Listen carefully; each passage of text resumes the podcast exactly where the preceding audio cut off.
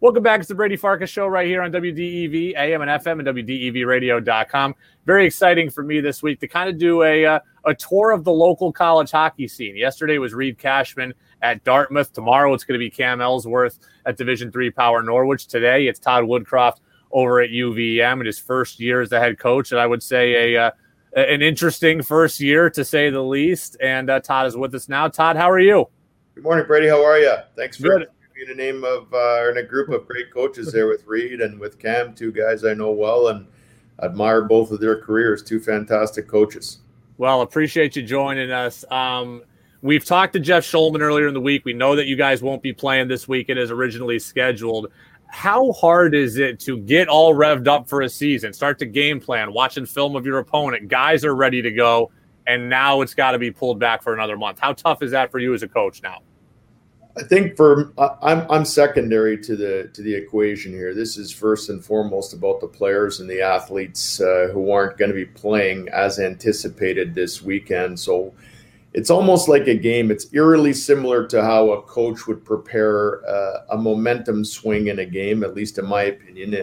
To me, it's finding community inside the chaos. When things are going not great for you, you got to figure out a way to solve that problem. And even in a game of hockey, like how coaches, at least our coaching staff, is going to judge the hockey IQ of our players, it's a similar situation. We're going to value ourselves on the smart decisions we make, on the hard plays that you make as a hockey player, which are usually the right plays. So these were hard decisions made by people, and it was all in the best interest of the citizens of Vermont. So we're citizens of Vermont here. So as a coaching staff, we fully support this, and we know that how we emerge from a delayed season here, that's a challenge to us, but those challenges will help define us. So what we're going to do is we're going to use these extra 4 weeks to get better. So it's almost an opportunity for us to continue our march to becoming the team that we want to be.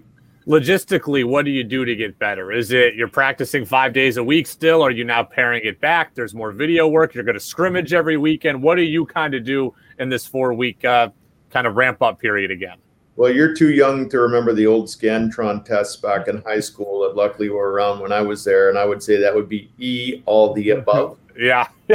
Because we're going to do all of those. Like we're going to continue to practice the way we've been practicing. And our mantra is we practice the way that we want to play. So we're trying to bring a pro mentality of how we do things here. So you'd be surprised at how the practices aren't 2-hour-long practices. They have a point for each practice. We're on and off the ice in an hour. Luckily, with college hockey, we have way more time to develop players than you do in professional leagues. So without having games on the weekends, we can use that extra time for video. We can use that extra time for scrimmages. So our plan is to scrimmage each other every weekend and treat each Friday and Saturday like they're game days. So preparing us for the 18th, 19th that weekend when we do get back to playing. The first game we're going to be playing, we're going to be prepared for it with no surprises. We're walking in, we're practicing national anthems, like game music, everything we're doing, so that when we walk into that game, there's nothing that's going to be foreign to us. You know, I talk a lot about professional sports, a lot of football in particular during football season. We often talk about coaches trying to come in their first year and implement a new system or build a culture or a new way of thinking. And I wanted to ask you about this because I was on a college baseball team that was really bad one year. We were 1-17 in our conference my junior year. We got a new coach my senior year, and I thought it was really important for him to reach out to the upperclassmen and try to get them on board with what he was doing. How important is it for you? Look, your seniors now may not be a part of the next great UVM team, but how important is it to get them to buy into what you're building for subsequent classes down the line? I'm not contrary by nature, but I would be contrary with you on this one. In the word buy-in. I don't believe in buy-in, because buy-in means that we're asking them to do something that we want. We want our players to take ownership. So whether you're a senior or a freshman, we're all equal shares on this team.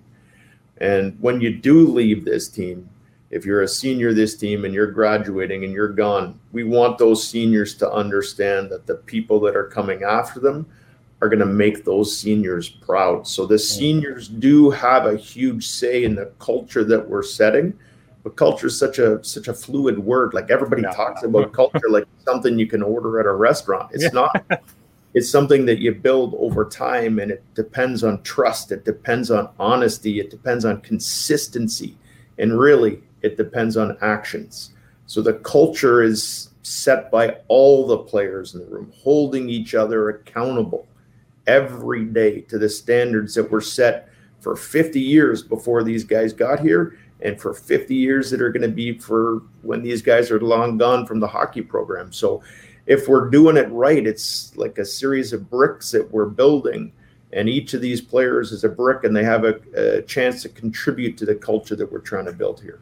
Todd Woodcroft, UVM men's hockey coach, with us here on the Brady Farkas Show, WDEV, AM and FM, and WDEVradio.com. Two questions I want to get you out of here on these about your team on the ice for what fans can expect. Last 4 years, maybe the record wasn't great, but what was great was the goaltending of Stefanos Lekas. He's gone now, so tell us about your situation in net, because there's going to be a new netminder we're watching this year.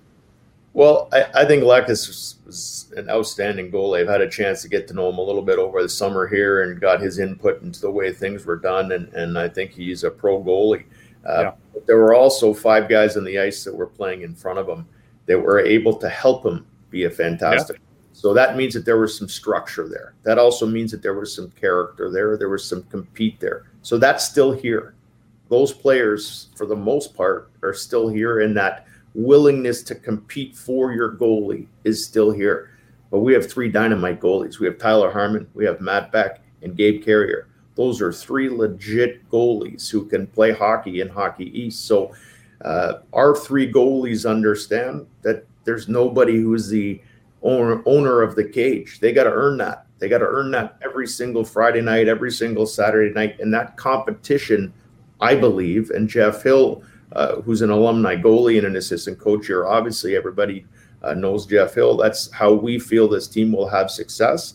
But we do have a huge belief system in these three young men as goaltenders. Any one of these guys can step into the cage and know that the five guys in front of them, or if it's four on a penalty kill or whatever it's going to be, they're going to be competing for them and maintaining that same character that was built from Kevin Snedden's staff and going all the way back through Mike Gilligan, Coach Cross, and everybody here, understanding that they're going to battle for every single centimeter, every single inch of the ice that's in front of them.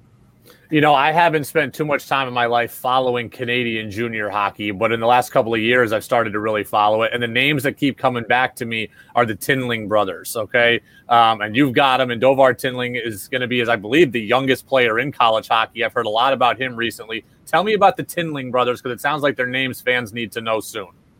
Well, I think the first thing about the Tinling brothers that anybody would want to know is how strong a family unit they are.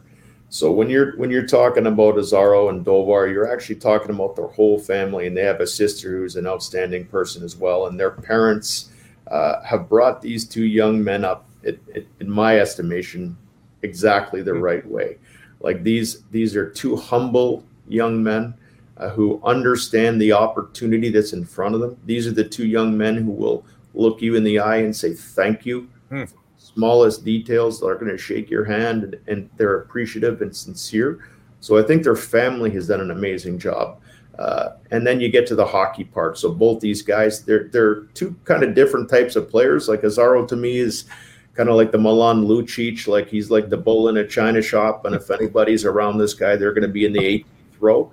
And he can shoot a puck, and he comes off the wall hard, and he defends hard. He does all the details right.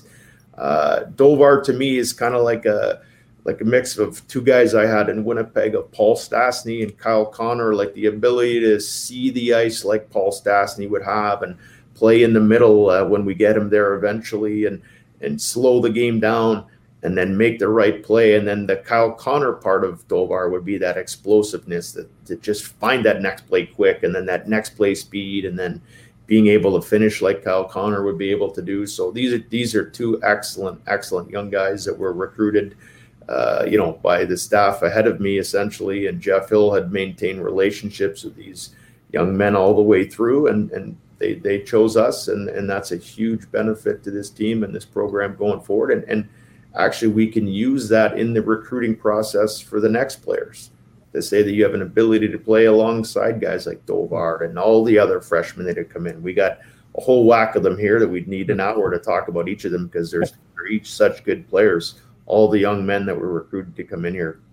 Well, we're looking forward to seeing the Tinling brothers and the rest of your team back on the ice. And now about 1 month from now, so December 18th, you guys can all start and get ready to go. We're looking forward to it. And, you know, between Reed Cashman at Dartmouth, between you at UVM, there is a real buzz and energy around D1 hockey in our area that, you know, that I haven't been privy to the last couple of years, but I'm certainly privy to it now. So we're looking forward to watching your team out on the ice soon, Todd. Thank you. Thanks a lot, Brady. Have a good morning.